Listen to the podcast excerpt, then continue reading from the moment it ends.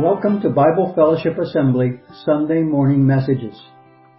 Today, David Hook continues our series on the letters of Paul to the church at Corinth. Today, looking at 2 Corinthians chapter 6. And now, here's David. So our, our talk this morning I've titled, What is Holding Us Back?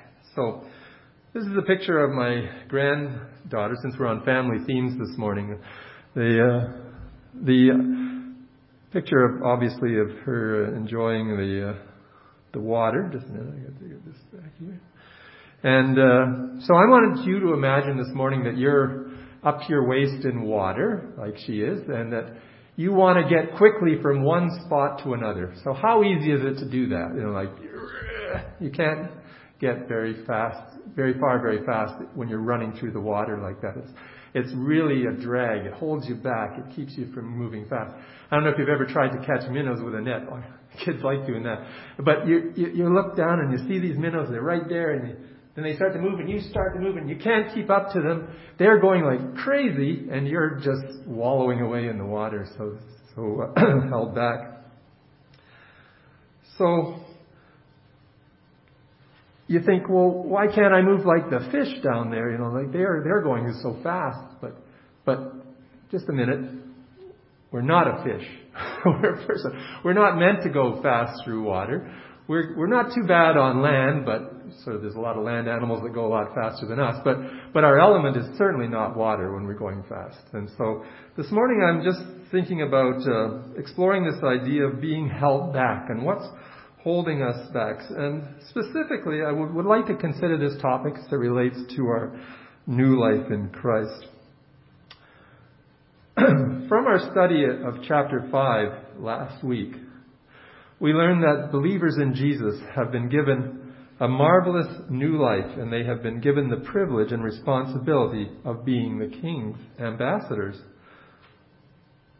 And as I mentioned, the, the chapter divisions don't really uh, line up with thoughts. So we're going to look back in chapter 5 and pick up from there, and we'll just go into chapter 7 for a, a brief verse as well.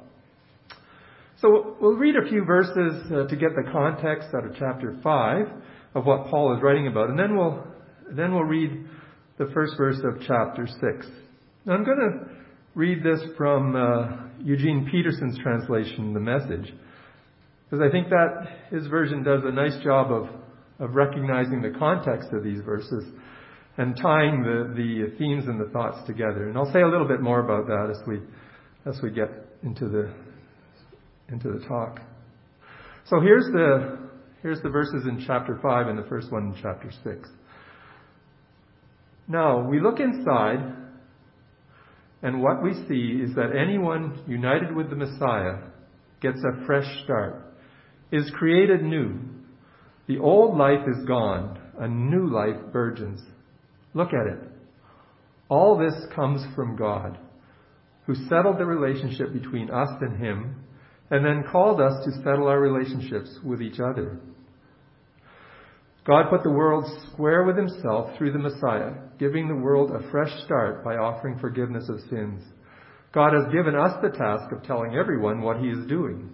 We are Christ's representatives. Companions, as we are in this work with you, we beg you, please don't squander one bit of this marvelous life God has given us. God has given us. Are them from this chapter. My first observation is that we've been given a marvelous gift of new life. But it must be possible to waste it, or else Paul wouldn't say, don't squander this marvelous gift. Can it be true that we have a possibility of wasting this life? Now, I understood that when we received new life, we were, we were born again. That moment when we decided to trust Jesus and as our rescuer from our sin. So, we have this new life.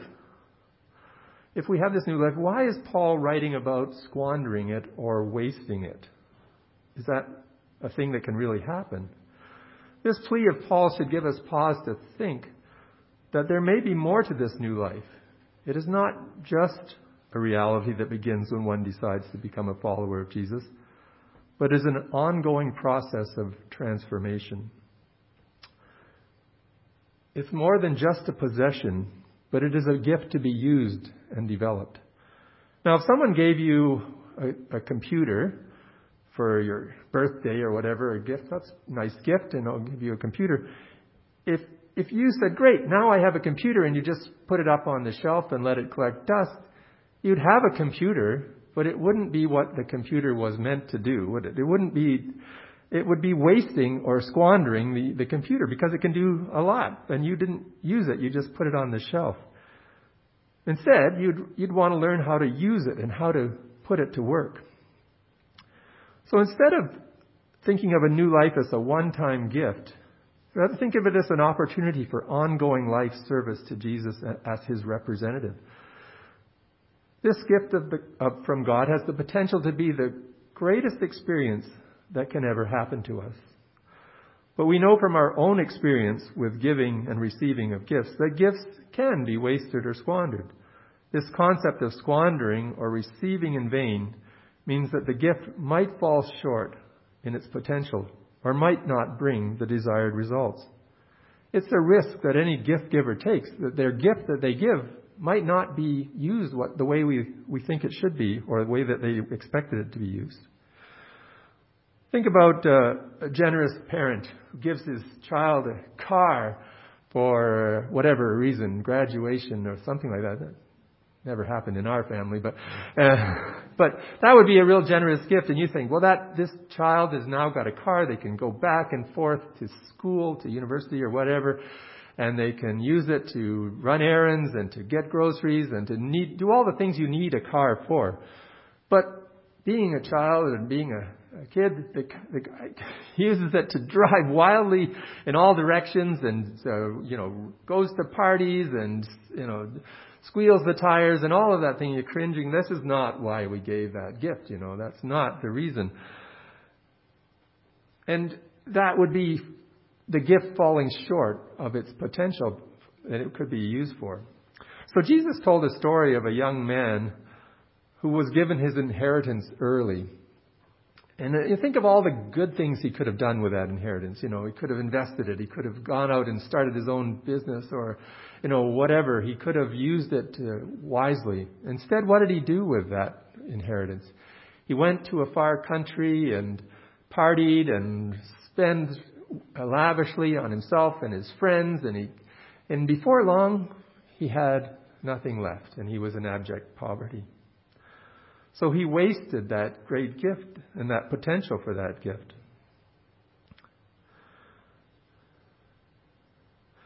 Is that a possibility for us? Could the gift of life that we have been given fail to achieve its potential? How could that happen? How could we prevent that from happening? So we'll be looking at those questions in this chapter, but at this point, I'd like to point out that God has offered some significant help in the use of the gift that He's given us. It's not just a gift, that He's given and then walked away, but He has promised to help us learn to use this gift and to use it well. So in verse 2 we read, God reminds us, I heard your call in the nick of time. The day you needed me, I was there to help.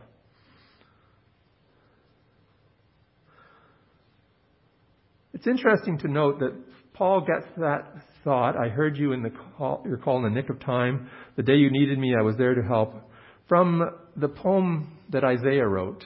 And we've studied some of that poem in the past. And that verse is from chapter 49 of, and verse 8 of Isaiah.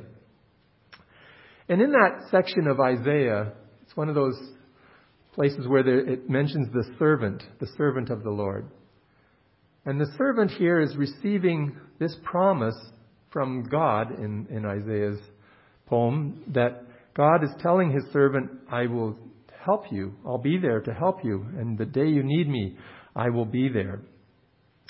And that servant in Isaiah, we often use as a picture of the Lord Jesus Christ himself. And so, in a sense, this is the God offering his servant to, be a help and to be a help when he's doing his servanthood life in, on earth. And what was the servant's role in Isaiah chapter 9, or chapter 49, following the few verses there? You'll see if you read back to that, that the, the servant was to proclaim freedom for the prisoners and light in the darkness. It sounds an awful lot like the life that we have been given to be as Christ's representatives to, to bring that message of hope to the world, of reconciliation to God, to make friends with the world for God, like make, make the world friends of God is what I wanted to say. And that offer of help is there for us as well, Paul says. I think, I think Paul found this a very helpful verse in his own life. As he walked through life and was suffering and dealing with all sorts of troubles, he would go back and read these things like, like in Isaiah and says, I'm there to help you. I'm here when you need me. And, and Paul found that to be of great comfort. So we have that offer of help, and it's something to keep in mind as we live out our new life. The next few verses say, Well, now is the right time to listen, the day to be helped. Don't put it off. Don't frustrate God's work by showing up late, throwing a question mark over everything we're doing. So, what are the consequences of not, uh, uh, of not, or of squandering this gift? Well, there would be great personal loss, and also there's the potential of great uh, harm to the reputation of, of the king, the representative, uh, whose representative we are. If we are not living the way the ambassador should live, then it reflects poorly on the king and on the kingdom that we represent. So, if, if those who have received this gift but live as though they hadn't, they will leave an ugly stain on the, on the tapestry, which is the kingdom of God. And it's not hard to think of some examples of, uh, of Christians who have lived badly, if you want to put it that way. My mind quickly jumps to the Crusaders of the medieval times, for example, you know, and how they did things that, that have ruined and made it difficult for Christianity to be respected in that part of the world. It's just difficult because you bring up the Crusades and people are still, a, a thousand years later almost, still turned off by that, uh, by those actions. And we can think of examples that are much closer to home and much nearer to our own time and even in our own time where the reputation of the kingdom of God has been stained by people who are not living their new life appropriately. So, as Peterson puts it, are we ourselves, are we showing up late for work? Or, or maybe we're not showing up at all? And if, if that is the case, what is holding us back? The second observation I'd like to make is that this new life is a thrilling adventure, but paradoxically, it can be difficult and discouraging at times. We often read these next few verses of, as Paul's autobiography, but I suggest they're kind of of a general job description, and as, as Paul experienced it, and includes the qualities needed by those interested in this work. But I, I don't think you're ever going to find a job description quite like this in the classified ads. It might read something like this. This job requires a very high level of commitment as it entails very difficult working conditions, such as long hours with little time for eating or sleeping. Violent opposition to the work is likely. It, is, it also requires that the applicant has the highest of moral standards and character but must, the applicant must also have the ability to withstand severe criticism and slander. There is no specific salary attached to this job, and it will likely result in the loss of reputation, health, peace of mind, and possessions, but it does offer the promise of limitless satisfaction. So how many are rushing out to, uh, to sign up for that job? But let's read how Paul puts it, and I, and I you know, this, this is just an amazing bit of writing here from Paul. He, he just he goes through a list and, and bounces back and forth, contrasts one, one thing to another, goes, uh, like, it becomes very paradoxical at the end. It's just, it's just amazing. Just enjoy it as we read it together. Our work as God's servants get validated not in the details. People are watching us as we stay at our post, alertly, unswervingly, in hard times, tough times, bad times, when, we, when we're beaten up, jailed, and mobbed, working hard, working late, working without eating, with pure heart, clear head, steady hand, in gentleness, holiness, and honest love, and when we're telling the truth, and when we're showing God His power, when we're doing our best, setting things right, when we're praised and when we're blamed, slandered and honored, true to our word, though distrusted, ignored by the world, but recognized by God, terrifically alive, though rumored to be dead, beaten within an inch of our lives, but refusing to die, immersed in tears, yet always filled with deep joy, living on handouts, yet enriching many, having nothing, having it all. It's just, it's just such a contrast and, and, and paradoxical. The, the, the opposites here that, that go in, along with this new life that we can, that we've been given.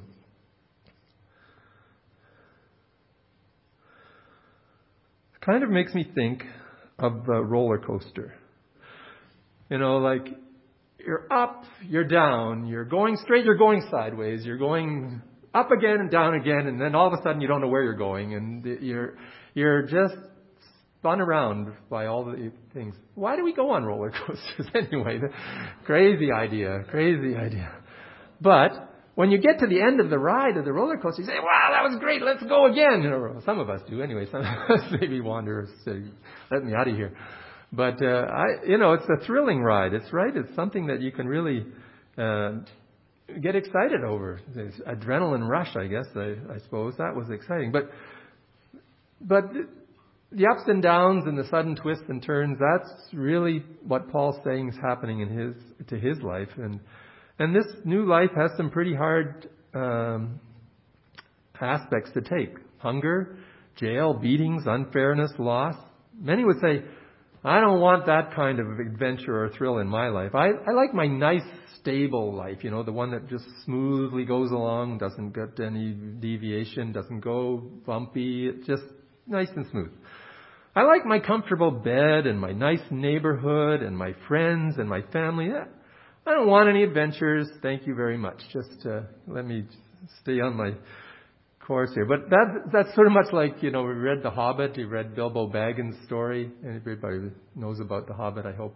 Anyway, Bilbo's there at his house and the dwarves and Gandalf show up and they have this nice uh, big party and they invite Bilbo on an adventure of his lifetime and Bilbo says, uh, we are plain quiet folk and have no use for adventures. Nasty, disturbing, uncomfortable things. Make you late for dinner. I can't think of what anybody sees in them. And so Bilbo, after a while, reluctantly, but heads out on this adventure, and he does suffer a lot. He's, he's jailed, he's beaten up, he's tortured, you know, like he's lost, and he's cold, and oh, it's just terrible. You know, has to fight with the dragon. Comes back from all of that and says, that that really changed me and you know life is different now and that was a real adventure and it became the the focal point of his story as the story continued on so many are put off with the idea that new life would, would come with such a high cost to their own comfort the last line in paul's uh, um, job description there is, is just amazing. I think is it's having nothing, having it all. It's a wonderful summary of that paradox that, that we end up with nothing, but we have everything at the end of this new life and when we reach that conclusion. It's uh, very much what Jesus said a number of times in the Gospels. I count at least five times when he used words very similar to this that if you grasp and cling to life on your terms, you'll lose it. But if you let that life go, you'll get life on God's terms. Our desire and for comfort and our reluctance to give up what we have often holds us back from moving forward with the new life. We love to be in our comfort zone, but the new life would see us leave our old comfortable life behind and move on to the rewarding challenges of this new life.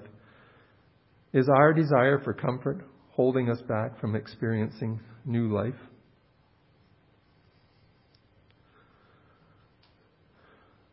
The third observation that I would make is that this new life is vast and expansive, but it can be restricted.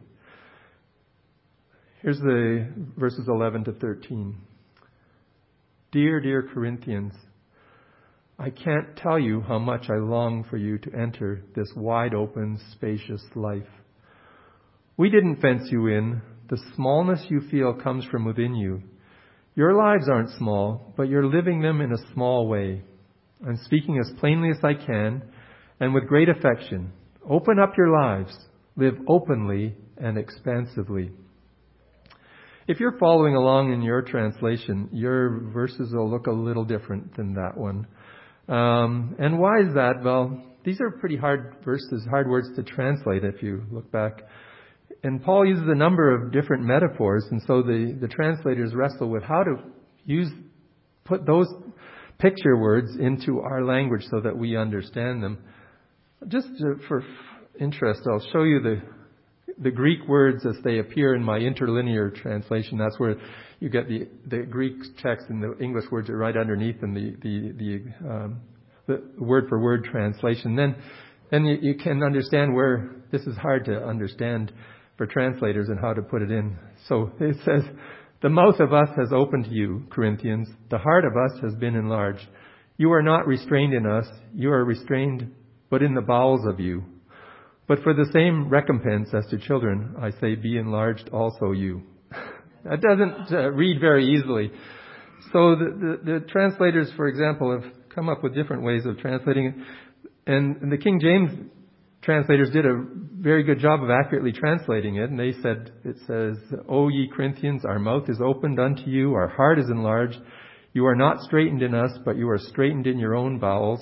Now for a recompense in the same, I speak to unto my children, be ye also enlarged. Which you can see is really accurate translation, but it's still difficult for us in our day and age to understand how that uh, really speaks to us. So, yeah, it's a bit of a challenge. But uh, one bit of information that might be helpful uh, is that the, the, word for bowels is the, often used as a metaphor for the, the seat of emotions, the, the seat of feelings of love. And we have a similar emotion, uh, expression when we say it's our gut feeling. You know, it's a, it's kind of like that. And so if you, you can see that perhaps Paul is, is really saying there's a problem with their new life. It's an internal problem. It's a bowel problem or a love problem that, that, that they have, and uh, it's somewhat restricted or restrained. So there's a, there's a problem with the flow of love. Now, Paul, uh, some translators make it say it's a flow of love from the Corinthians to Paul, but I'm suggesting that the problem is maybe a flow of love from, from them to the Lord Jesus. And that that's the, where the restriction is. And there's a, there's a blockage there, and, and they have a problem that needs to be resolved. There's something holding back. So you've all been using a garden, garden hose at some time. Say you're out washing your car and you're doing this, and all of a sudden the water just starts to dribble out. You know, like what happened? You no, the tap's still turned on. There's still water in the pipes, but it's not getting to my car to wash my car. And you look back and, oh yeah, I pulled my hose and it's kinked. And there's a kink in the hose and it's restricted. So you open the kink and all of a sudden whoosh, the water gushes back out again. So you can't do the job with a kinked hose. You need to keep the kinks out of it. So if our love for Jesus gets limited in our life, it will become dry or anemic and it, it'll be not as satisfying. We need to discover where the kink is and unblock the flow. Then we would better be able to experience the abundant life that Jesus offers. Matthew, in his gospel, tells the account of a young man who came to Jesus asking what he could do to get life. And uh, Jesus says, Well, you know, keep all the commandments. Check, done that. Okay, well, then just give away what you have and, and just come and follow me. And the man says, well, that's a problem. You know, I kind of like what I have. Um, I've got a lot of it, and you know, to give it all away, that would be kind of silly. And you know, I, I really, really like that stuff. And I know I like you, Jesus, but I kind of like my stuff a little bit more than you. So yeah, I think I better pass on this you know, following you business. And that's an example of a, a restricted love. He, he loved his possessions more than he loved the Lord, and so he wasn't willing to take that kink out and let the, the love run. Or as Peterson puts it, what might be causing us to live lives in a small way and not expansively? The new life is, is just not a solitary event in time. Rather, it's an upward journey that, that promises to transform those who follow that path. It will grow bigger and more expansive as we experience it. In the final chapter of the Narnia series that Lewis wrote, uh, and you've got to read those if you haven't done that. But anyway, you've, you've all read, I'm not saying, many of you have read them. His characters at the end in the last book are, are, are running, racing towards the center of Aslan's, the, the Lord's country. And they're saying farther up and further in. And they keep going and farther up and further in, farther up. And as they go, the country expands before them. Their vision broadens and they see more and more reality as they go. And it's quite a picture of what I think we are meant to experience in new life as we go farther up and farther in.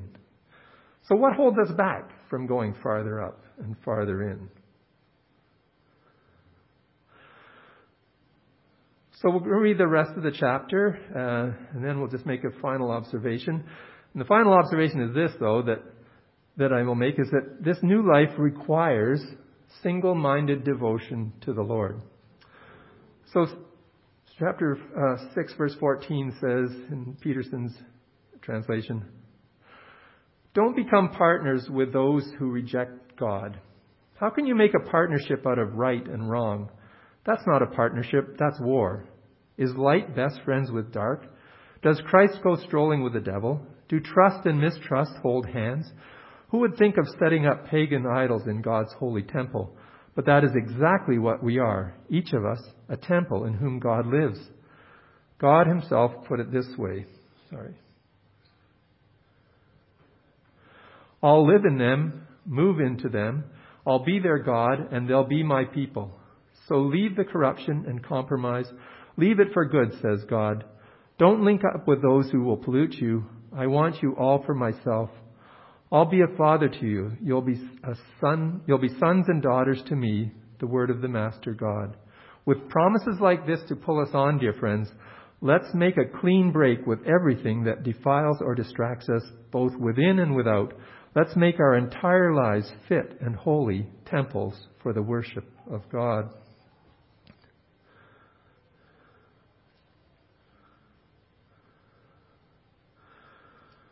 So, verse 14 is probably the most well known verse of this chapter, and it's often translated, Do not be unequally yoked with unbelievers.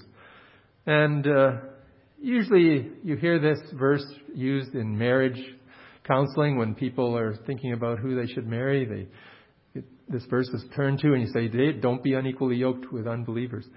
It could even be applied to business partners sometimes. I've heard it said that. You shouldn't go into business with somebody who's not a believer. And the old picture of the, uh, the oxen and the, and the mule yoked together is sort of unequal. Things aren't pulling well if that happens. And that's pretty wise advice, I must say, but it's not really what Paul is talking about in this chapter. It's not a marriage counseling chapter, and there isn't any, anywhere you look in this chapter much that you can see about marriage.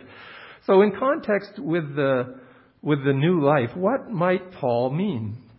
So, one translation uses the word mismatch instead of unequally yoked to translate the word. And I think that kind of is helpful as Paul begins here talking about faith and no faith, right and wrong, light and darkness, Jesus and Satan. And he then moves to speak about our inner lives, uh, being the temple of God, and what is in our inner lives, something that shouldn't be there or something that's a problem could, be, could there be anything that does not match? And I wonder if Paul is speaking more about inner mismatching than external relationships here. So, I looked up this word in the Greek, uh, my Greek Bible again there, and and uh, yoked together the word heterozygio. And I looked at that and I said, that word is awfully, awfully familiar to me. I, I've heard that word before. Heterozygous. Where have I heard that word before? Well, you are ahead of me, right? You've all been to biology class in high school. And you've all done Mendelian genetics. And you all know that there's the heterozygous and homozygous things. And, and so, yeah, what does that have to say to me? It's probably nothing what Paul was thinking about in terms of Mendelian ge- genetics, but it does help me understand it, so I'm going to use it a little bit on you guys here. And if you remember, uh, just a refresher, of course, there'll be a little exam on this afterwards, that you have uh, two sets of genes, uh, one from your parents on each side, one mother, one father, and uh, each gene, each chromosome has a bunch of genes on it, and they have uh, matching genes so that you have two sets of each genes. That's pretty neat. And if they match, like in that first example here, the A chromosome or the A one on there, both are the same, then they're called homozygous. Both genes are the same, they're identical, and you match. But if you have different genes, like in the second example where there's a big B and a little b, then you have mismatched genes, and you're said to be heterozygous. You don't match. So, for example, if you have the gene for straight hair, uh, uh, and you are homozygous, then your hair is very straight. If you have the gene for curly hair, both genes are curly, then you're very curly. But if you're heterozygous, you have one curly hair gene and one straight hair gene, you have wavy hair. And some of us lost out altogether on this, uh, but but there you are. So you, the heterozygous is a mix of the two features. It has a blending of the of the two features. So so, what does all that have to do with what Paul is saying now that you've gone caught up in your biology? In the context of living a new life, a believer should not have mixed or mismatched traits. They should not tr- share their traits of faith with their traits of uh, disbelief. They should not try to look like a Christian and a non Christian at the same time. We may want to be seen as Jesus followers, but we don't want to look too different from our neighbors, so we got to blend in, right? So, you know, that's where we're coming from. We want to look spiritual, but we want to live the way we want to live. We say we love Jesus, but there are a few things in our lives, some idols we call them, that we also want to keep there. You know, we don't want to quite get rid of those things. It might be money, it might be reputation, it might be relationships or our leisure time. Could be any number of things, but these idols don't belong in God's temple. Their presence holds us back from living the expansive new life. So being heterozygous in the context of new life has the connotation of living with two different internal values. And this will limit or stunt the growth. You will, you just won't develop normally. It's a bit like having one foot on the dock and one foot on the boat. And as that sort of spreads apart, you get the picture. There's a pull in both directions, and that picture doesn't end really well. Or it's a bit like what I said at the beginning when we're running through water. We can't get where we're going because we might think we're a fish, but we're not a fish. And, and try as we want, we, we, we shouldn't be a fish. We should get out onto dry land and run if we want to get anywhere. So leave the water and run to shore. I don't know, how many of you have watched uh, any episodes from The Chosen? Anybody familiar with those? Yeah. It's a very interesting series, and it's free, and you can get the app and download it and watch it on any device you like. But it's a, a series about the life of Jesus with details that aren't found in the in the Gospels, right? It's just uh, fictional accounts based around the Gospel stories, but a lot of filling that's going on about what the disciples are doing and what they're saying and things like that. And the one of the the my favorite episodes is, is deals with the encounter of Jesus and Nicodemus, and it's a it's a really neat episode. But at the end of their time together, Jesus invites in this show invite. This doesn't happen in the scriptures. I don't. so, in the show, they inv- Jesus invites Nicodemus to join him. You know, come follow me. And Nicodemus is really, really torn. He he thinks, wow, I've really found someone who I'd really like to learn from, but I'm a big rabbi, you know, and I've got lots of uh, of uh, prestige and got a lot of things, and uh, my wife wants me to, you know, be with her, and uh, you know, like the, at the end of that episode, Jesus is getting ready to set off, and there's Nicodemus standing behind the corner of the wall, just in distress because kind of wants to go with Jesus, but he kind of wants to be stay. He can't, he can't, and he's really torn, and he's suffering from that two-directional pull in his life. And I think that's ex- exactly what uh, what is happening when we try and mismatch our internal characters. We, we, we get that stretching and that pulling in two different directions. He doesn't go with Jesus. Spoiler alert. He doesn't go with Jesus. Um, and we're left to wonder what would have awaited when, would have awaited him if he had chosen to go with Jesus. So finally, Paul writes in chapter 7, verse 1 with promises like that, I'll be your father and you'll be sons and daughters to me. With promises like this to pull us on, dear friends, let us make a clean break with everything that defiles or distracts us. That double tension inside. Let's make a clean break with that, both within and without. Let's make our entire lives fit and holy temples for the worship of God. So, it's our turn now Jesus is calling us to live a life devoted to Him and not be distracted by the things that would pull us away from that life. What is holding us back from living that marvelous and expansive life that awaits those who are purely devoted to Jesus? Heavenly Father, indeed, we're so amazed at your love, that love that never ends. Thank you, Father, for the love that sent Jesus to the cross for us. Help us, Father, just to live wholeheartedly for you, that we wouldn't have one foot in, try and have one foot in each camp, but it would be totally in your service, and may you get the honor and glory. We ask in Jesus' name. Amen. Thank you for listening. Come back next week for the next Sunday morning message from Bible Fellowship Assembly. Visit us on the web at bfa.church where you will find our physical address and contact information. We'd love to see you if you are in the Timmins area, or drop us a line at info at bfa.church. Until next time.